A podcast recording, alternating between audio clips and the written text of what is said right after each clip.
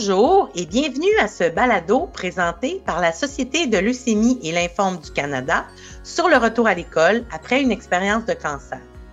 Ce balado fait partie d'une série de balados destinés à informer les personnes touchées par un cancer du sang et leurs familles.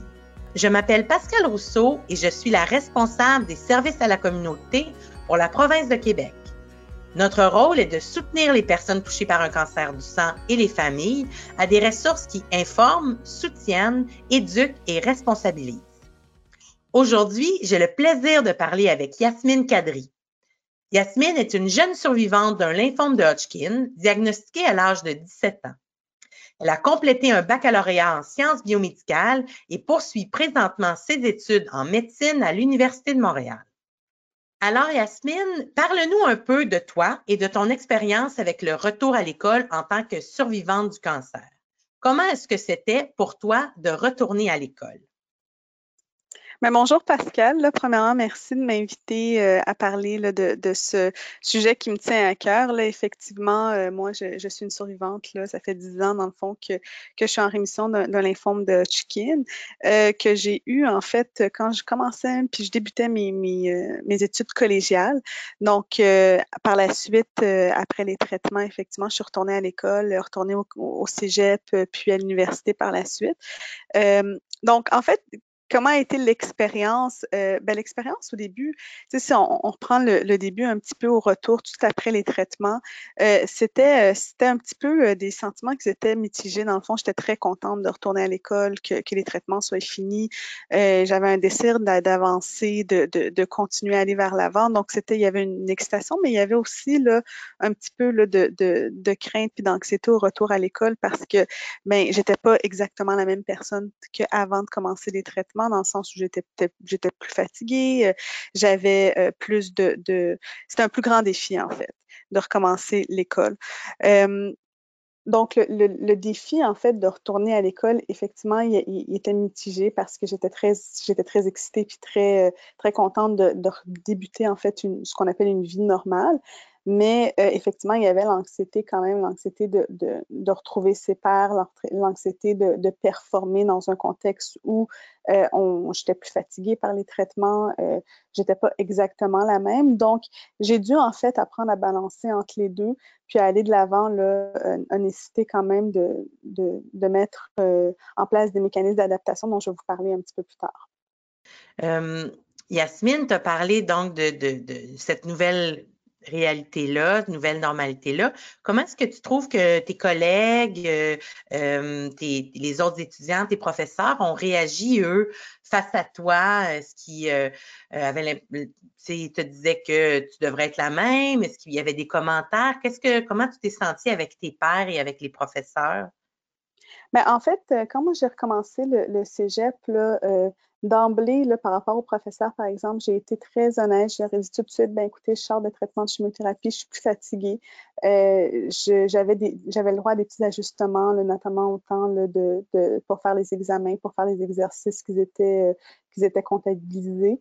Donc, euh, j'ai pris le temps de leur dire, puis j'ai trouvé qu'ils ont été quand même très réceptifs, euh, qu'ils ont été très compréhensifs, qu'ils ont démontré beaucoup d'empathie face à ma situation. Donc, j'ai eu beaucoup d'aide de leur part. Euh, Euh, je, au début, au tout, tout, tout début, là, la première session que j'ai reprise, euh, j'avais besoin, besoin d'avoir plus de, de, de temps pour faire mes examens, mais j'avais aussi besoin euh, d'avoir plus de temps de récupération aussi. Donc, euh, ils ont été très compréhensifs à cet égard-là. Fait que je pense que euh, d'ouvrir la conversation avec les professeurs, c'est quand même une bonne chose à faire. Puis d'ailleurs, euh, ce qui a été très surprenant, c'est qu'un des professeurs à qui Euh, je lui ai dit, je me rappelle, c'était un prof de maths, euh, mathématiques, euh, sciences intégrales, mathématiques intégrales, là, si je ne me trompe pas. Puis il m'avait dit, euh, il m'avait dit, mais moi aussi j'ai eu un cancer quand j'étais jeune. Euh, il y avait eu un ostéosarcome en fait. Puis euh, là, il, il avait commencé à m'en parler, il m'avait dit, tu sais, ça va bien aujourd'hui, aujourd'hui je suis en bonne santé, j'ai pas eu de récidive, j'ai eu des enfants, puis euh, j'ai la carrière que je voulais faire. Donc c'est très encourageant d'avoir cette perspective-là. Fait que je pense que c'est une bonne chose d'en parler. Puis par rapport au aux amis, aux collègues, ben moi, j'avais la chance d'être très bien entourée. En fait, là, j'avais des, des bons amis euh, qui, qui étaient avec moi à l'école secondaire, ma meilleure amie en, en, qui était avec moi à l'école secondaire, qui est venue au cégep avec moi après. Puis, euh, je me rappelle qu'elle m'accompagnait à tous les matins euh, à l'école. Elle venait me chercher à la maison pour pas que j'aille prendre les transports en commun. Euh, puis, elle m'emmenait avec son auto euh, au cégep, puis on allait ensemble. Ça, ça a permis de, de reprendre un petit peu euh, le cours de la vie normale. Mais c'est sûr que les, les, les études en soi, c'est un défi là, de, de reprendre le, le, le quotidien des études. Et Yasmine, est-ce que tes intérêts avaient changé donc pour ta carrière, pour ce que tu voulais faire plus tard, ou quand tu as repris le cours de tes études, tes intérêts, euh, ta future profession, c'était toujours la même chose? Ben, en fait, moi, ça n'a pas changé, ça n'avait pas changé. Je savais avant euh, de, d'être malade, de tomber malade, que je voulais devenir médecin. C'était comme quelque chose que je voulais faire, c'était un rêve que je voulais faire, que j'avais découvert très tôt dans ma vie. Puis, en fait, le fait d'avoir été malade, ça a juste renforcé ce désir-là. Par contre, le chemin pour s'y rendre a été plus difficile parce que c'est déjà, c'est, c'est une, c'est un domaine qui demande d'avoir une grande performance scolaire, une grande performance à tous les jours aussi. Puis quand on est malade, on est un petit peu, quand on tombe malade puis qu'on revient des traitements, on est un peu affaibli de ça. Donc, c'est difficile de, de reprendre sur le même rythme puis d'avoir... puis de, d'avoir cette excellence-là dès le début. Euh, il faut savoir que moi, avant, j'étais très disciplinée. Euh, j'avais l'habitude, de, pour un travail un peu moindre, d'avoir des très bons résultats scolaires. Puis là, maintenant, ben, après les traitements, c'était vraiment plus difficile d'atteindre ce même résultat-là avec plus de travail. Donc, euh, j'ai dû apprendre à ajuster mes, mes attentes à ce niveau-là. Mais ce que je trouve intéressant dans la question que tu poses, Pascale, c'est que moi, en ayant parlé avec beaucoup de gens qui ont survécu euh, puis qui ont terminé, en fait, là, leur traitement et tout, surtout en jeunes adultes, euh, je remarque qu'il euh, y a beaucoup de gens qui euh, ont des questions sur leur choix de carrière, qui se remettent en question sur leur choix de carrière ou que tout d'un coup, la maladie a comme, est venue perturber, en fait, le, leur... Euh, leur euh, leurs idées qu'ils avaient avant du, d'une carrière. J'en, j'en vois beaucoup qui, qui se posent la question puis qui se disent euh, est-ce que ce que je voulais faire représente vraiment les valeurs que maintenant je, j'ai après avoir été malade? Puis est-ce que ça représente le type de vie que je veux mener plus tard? Donc, c'est intéressant pour ces personnes-là parce que dans le fond, de, de ce que, des réalisations que j'ai peut-être avec le recul de, de la maladie, c'est que je vois que beaucoup de gens veulent Euh, rendre leur expérience avec la maladie significative, puis veulent trouver un sens euh, à cette expérience-là, puis un petit peu à travers là, le, le, les études, puis euh, la carrière plus tard. Pour moi, ça allait dans le même sens euh, que, que ce que je voulais déjà faire, donc ça aidait. Mais pour d'autres personnes, il y en a qui se disent, bien, tout d'un coup, euh, je, veux, euh, je veux faire un sens à ma maladie, puis je veux que ma carrière re- reflète ce sens-là un petit peu, fait qu'il y a comme des remises en question. Puis, euh, puis ça, c'est quelque chose qui est, qui est important à discuter là, avec, ces, avec les personnes qui sont vives. Là. Bien, merci beaucoup, Yasmine. C'est vraiment intéressant, ce, ce, ce, ces informations-là. Et euh, je me demandais s'il y avait eu des mécanismes d'adaptation que tu avais trouvé particulièrement utiles euh, dans le retour à l'école. Fait que pour les mécanismes d'adaptation, euh, c'est sûr qu'en termes de, de performance scolaire ou en termes de, de, de, de quotidien, je pense que c'est les mêmes mécanismes que n'importe quel autre étudiant devrait avoir, c'est-à-dire de maintenir des bonnes habitudes de vie, euh, de maintenir une vie équilibrée, d'avoir du temps pour, oui, étudier, puis s'impliquer dans nos activités académiques, mais également du temps pour prendre soin de soi, euh, participer à ses hobbies, faire d'autres choses. Donc, c'est à peu près les mêmes. Je pense que la différence entre une personne qui survit, c'est que ce débalancement-là, en fait, Euh, est peut-être un petit peu plus marqué, dans la mesure où il y a beaucoup de redéfinitions que la personne doit faire dans sa vie, redéfinir c'est quoi qui est important pour elle, c'est quoi, c'est qui les personnes qui sont importantes pour elle, puis quel type d'activité est-ce que cette personne-là veut, euh, veut s'impliquer. Donc, dans ce sens-là, euh, la remise en question, puis, le, puis le, la redéfinition est un peu plus grande.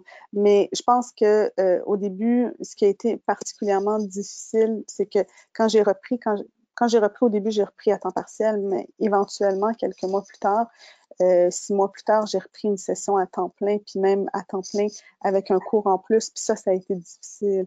Parce que six mois plus tard, on est peut-être mieux que deux jours après les traitements, mais on est encore, encore fatigué, puis encore peut-être euh, un petit peu un moment de répit dont on a besoin. Fait que d'avoir recommencé aussi fortement, six mois plus tard, ça a été plus difficile. Puis c'est à ce moment-là que, que c'est, c'est, c'était notamment plus important là, de, de s'ancrer dans ses habitudes de vie. Euh, mais je pense aussi qu'un des mécanismes d'adaptation qui était très important d'avoir, c'est, c'est, c'est de maintenir une confiance en soi. Euh, dans le sens où ce que, quand on... On reprend, moi, dans mon cas, à moi, j'ai repris l'école, comme je disais, c'était beaucoup plus facile avant les traitements qu'après les traitements parce que la concentration était moins là, la fatigue était plus présente aussi. Fait que je me suis dit, mais coudonc, qu'est-ce qui se passe? Est-ce que est-ce que c'est moi qui, qui est moins bonne? Est-ce que c'est moi qui, qui fonctionne un petit peu moins? Fait que j'ai, j'ai, je me suis remise en question. Puis ça, ça peut, ça peut être des questions qui nous emmènent à, à perdre un petit peu confiance à nos habiletés. Mais je pense qu'il faut garder confiance aussi en toute la, la personne qu'on est, en la capacité qu'on a déjà d'avoir vécu une expérience comme ça, donc la résilience qu'on a, puis de transposer cette même résilience-là dans nos, dans nos projets futurs, notamment le retour à l'école. Donc, de, d'utiliser ces mêmes mécanismes de résilience qu'on a utilisés quand on était malade, puis qu'on a traversé à travers des traitements qui étaient extrêmement difficiles, euh, je pense que ça peut aider à venir euh, pallier les difficultés ou de la vie de tous les jours, au retour à l'école, au retour au travail, euh, puis avec les, dans les relations en général. Là. Et est-ce qu'il y a des choses que ta famille ou tes amis ont fait pour te soutenir dans ton retour à l'école et qui a fait vraiment une, une différence pour toi? Euh, oui, en fait, euh, ça, comme je disais, j'avais une très bonne amie à l'époque là, qui, euh, qui, s'était, euh, qui s'était en fait là, proposé d'être ma, ma chauffeuse, là, puis qui m'avait emmenée là, à l'école à tous les matins. Donc ça, c'était vraiment un beau geste, là, puis ça, ça renforçait notre amitié là, à ce moment-là. Euh, mais je pense que, que ce que ma famille a fait le, le mieux, en fait, c'était de, de toujours garder l'encouragement, là. Donc de toujours garder l'espoir qui roulait, en fait, là. Parce que ça peut être un peu difficile quand on retourne à l'école, puis on peut se décourager, puis on peut perdre un petit peu confiance en ses capacités, mais d'avoir une, des gens qui nous connaissent, puis qui nous connaissent très bien, puis qui nous disent, ben, euh, t'es capable, qui nous rappelle un petit peu les rêves qu'on avait avant puis qui, qui continue d'entretenir ça, je pense que ça, c'est vraiment un beau reflet qu'on, qu'on peut avoir sur nous-mêmes. L'autre chose, c'est que il y a des gens qui vont être très encourageants, mais il y a d'autres personnes qui peuvent nous voir comme étant vulnérables aussi, là. Puis cette vulnérabilité-là, elle est là, c'est vrai, mais elle est pas, elle est pas, elle nous définit pas comme personne. Fait que d'avoir des, des personnes comme la famille qui est qui a passé à, qui, qui était à côté de nous quand on passait à travers les traitements, puis qui nous dit « mais t'es une personne très forte, fait que tu vas être capable de surmonter tous les autres obstacles après », c'est un beau reflet que ça nous fait sur nous-mêmes. Fait que je pense que ça, ça a été le, le, le plus beau cadeau qu'ils m'ont fait. Alors Yasmine, est-ce qu'il y a des choses que ta famille, que tes amis euh, ont fait pour te soutenir et qui ont vraiment fait une différence pour toi en lien avec le, le retour à l'école? Ben oui, Pascale, en fait, euh, moi, je, je me considère chanceuse d'avoir une, une bonne famille puis des bons amis autour de moi qui m'ont soutenue tout le long là, de mon retour à l'école puis pendant la maladie aussi. Notamment, là, j'avais une amie là, qui, euh, comme je disais plutôt, euh, une meilleure amie qui, qui venait me chercher à tous les matins puis qui me, qui me transportait à l'école là, avec son auto. Donc, ça, ça a vraiment renforcé le lien qu'on avait entre nous deux.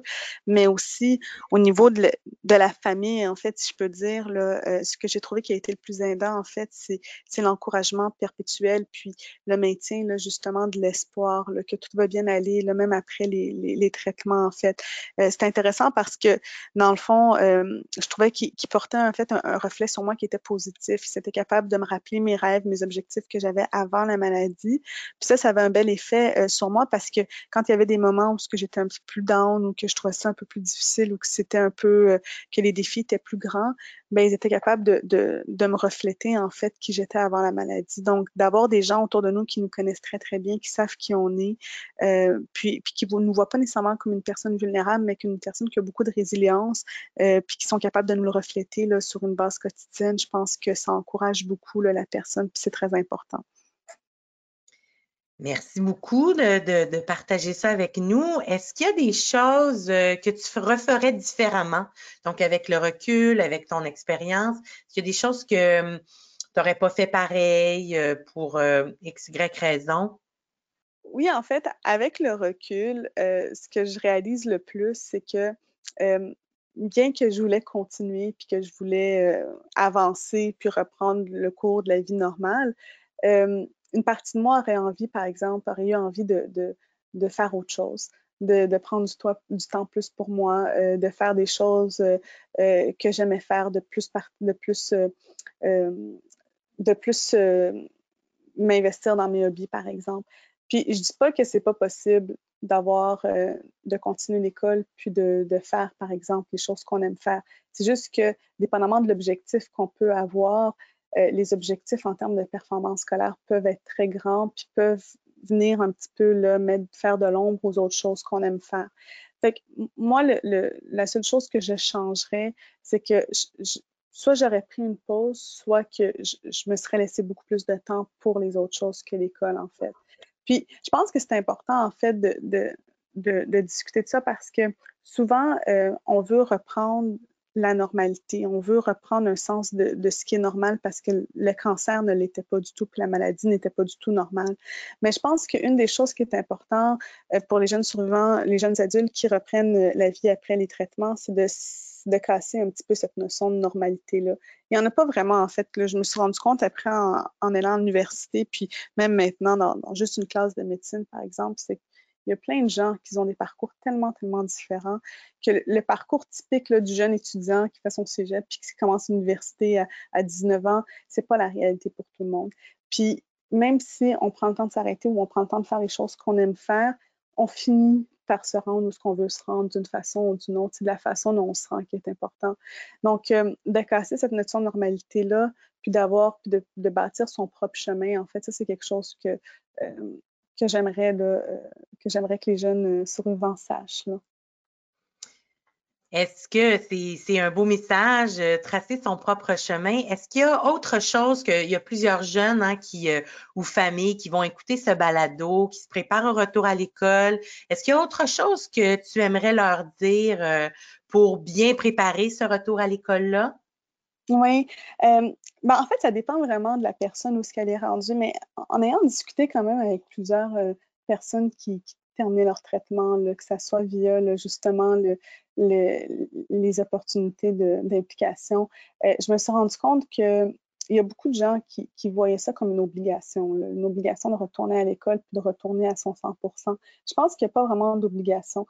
Je pense que c'est important de prendre son temps, de s'arrêter puis de se dire, OK, qu'est-ce que moi je veux vraiment faire? C'est quoi qui est vraiment important pour moi en ce moment? Puis rien n'est, rien n'est, euh, c'est-à-dire rien n'est fixé dans le temps. Il y a une possibilité de reprendre les choses au moment où on veut les reprendre. Il y a une possibilité de prendre une pause. Il y a une possibilité aussi de recommencer. Donc, moi, je dirais de, de faire, bon, oui, de tracer son propre chemin, mais de ne pas se mettre de pression sur les épaules euh, avec quelconque obligation, quelconque normalité. Là. Je pense que c'est important de, de, de voir les choses et de prendre les choses comme on le sent. Euh, puis si on sent que c'est important de retourner, j'ai aussi des gens qui m'ont dit, bien, moi, je, il y a des gens qui ne se sont même pas arrêtés pendant les traitements parce que c'était important pour eux de garder un sens de, de, de ce qui était de leur vie normale puis qu'ils avaient besoin de s'ancrer dans quelque chose, puis c'est correct. Mais il ne faut pas que ça vienne avec une pression parce que c'est la pression qui peut être, qui peut être délétère, en fait.